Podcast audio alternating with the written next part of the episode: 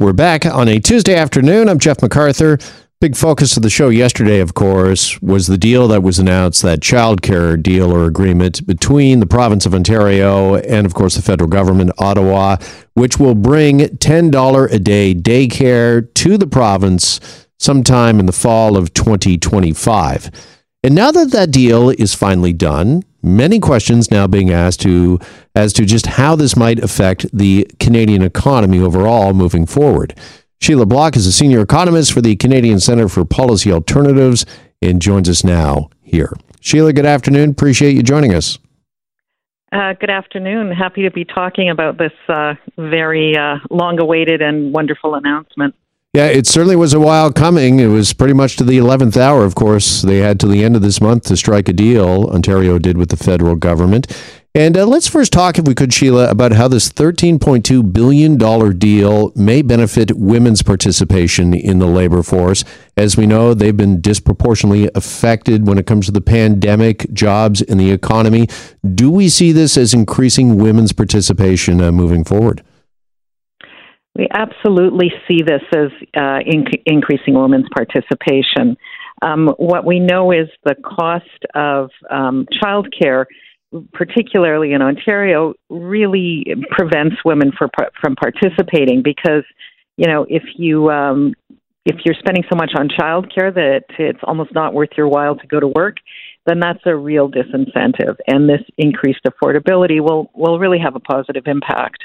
Okay, when it comes to increased affordability, do we have an idea as to just uh, how much more money Canadian families uh, might have uh, due to this uh, deal? Uh, what the cost of daycare is on average right now? And again, we're expecting it to go to $10 a day. That's the promise by the fall of 2025. So, so far, and of course, these costs vary. Uh, you know, it's a lot more expensive to have an infant in care than it is to have a toddler and than it is for after school care. But we know that it's about somewhere between 30 and $95 a day. And as you had mentioned earlier, this will be down to $10 a day um, uh, by 2025. And obviously, uh, the sooner the better that we can get there to $10 a day daycare. This is something we were talking about yesterday on the show when this announcement uh, was made was now that the deal is here, why is it taking us so long to get there to that $10 figure? Well, I think there are a number.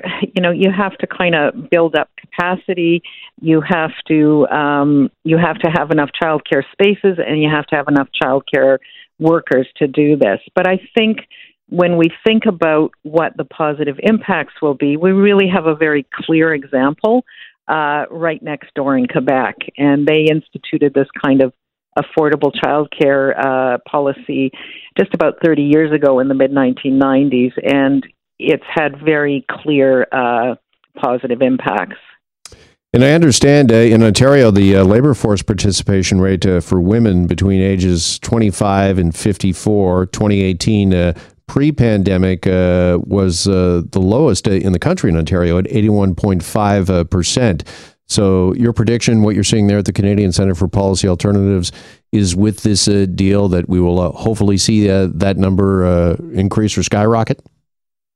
Absolutely, because that's what we saw in Quebec. So when you have that introduction of affordable childcare, what you see is women can uh, afford to go back to work, and uh, and we do expect to see the same kind of pattern here, where we'll we, we'll get from you know the bottom of the pack, uh, hopefully to the middle of the pack, and maybe closer to the top.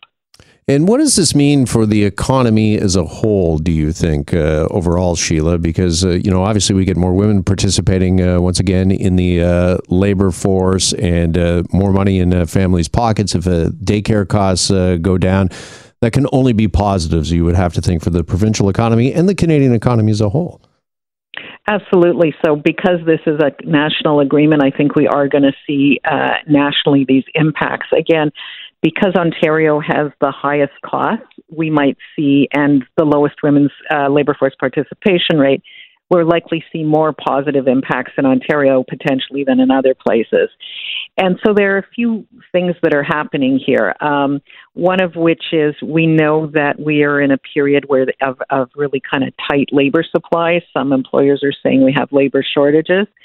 So increasing the number of workers uh, is going to be a positive uh, thing from that perspective. It's also positive because more money working means more uh, more people working means more money in families' pockets.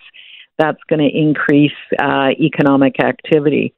And what's really interesting uh, is that, again, looking to the Quebec experience, which has really been studied a lot, showed that you actually increase tax revenues more than the cost of childcare.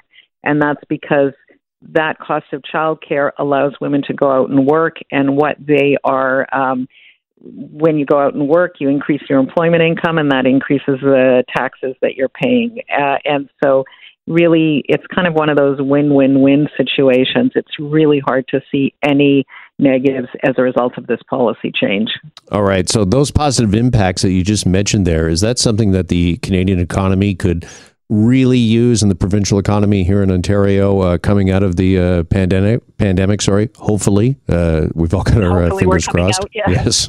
so, so absolutely. Hopefully, we're coming out, and really, what we saw is.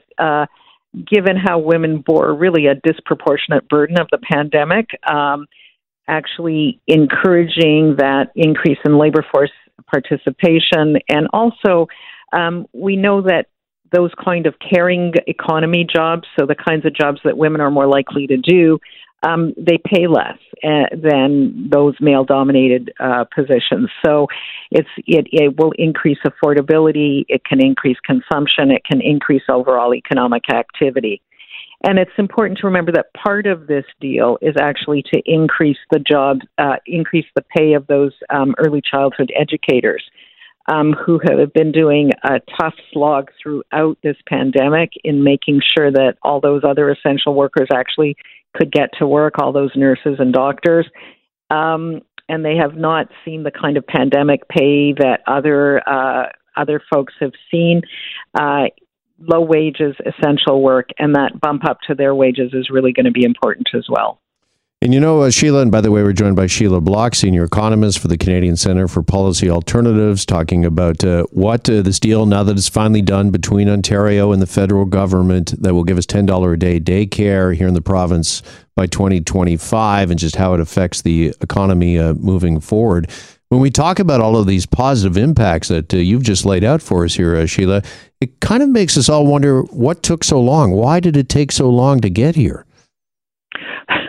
Well, that is a mystery. People have said it either takes kind of 50, it's taken 50 years uh, to move here, or it's taken a year for this agreement to move here.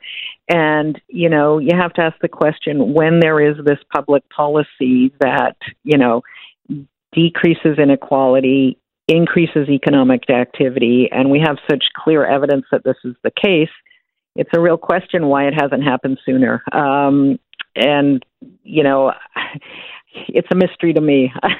um, I think I, you know, I really can't explain uh, why something that is has such a positive impact wouldn't have. And I guess we have to look at and see what government's priorities are.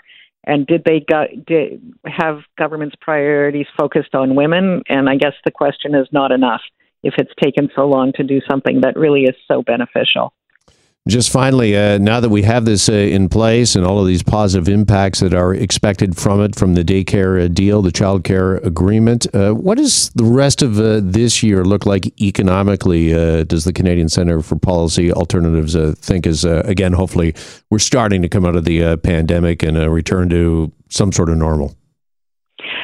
Well, I guess the the real concern that I have is we don't know what the impact of the war in Ukraine is going to be having. Um, we've seen some of those negative impacts in terms of increasing commodity prices, everything from oil to um, to wheat, uh, and so I think that international instability uh, can really have a uh, could potentially have an impact on on Ontario. Even some of the minerals that are required um, uh, and that are part of the chip production for autos, uh, looks like those supplies might have a negative impact. So there are a whole bunch of negative uh, knock on effects that um, I would be concerned about. So I think what we need to do is hope that we have good public uh, public health policies so that we actually do get to return to normal from a COVID nineteen perspective and really hope for a whole bunch of reasons, maybe the last of which is economic reasons, uh, that the war uh, in Ukraine ends, ends soon. All right. Got to leave it there. Sheila, appreciate the time as always. Thank you so much for joining us. Thanks for having me. You bet. Sheila Block is a senior economist with the Canadian Center for Policy Alternatives. And we're back with a news update to 2 o'clock next. You're listening to The Jeff McArthur Show. Hi, it's Shauna, and I might be a bad parent because my kids think french fries are vegetables. Hey, it's Ryan, and I might be a bad parent because I went out for wings when my wife was in the hospital after giving birth. Johnny here. I might be a bad parent because in my house, the tooth fairy gives pocket change. But we're not alone. Len emailed us and said his six year old daughter's Tarzan moment going from love seat to lazy boy by curtains made him more proud than any dance recital. and Andy left his two year old at the rink. All right, guys, I'm sure we're not alone. Like Andy's kid. For stories and confessions like this, make sure you check out our podcast. It's called Bad Parents, and it's available wherever you get your podcasts. I left a glove at the rink.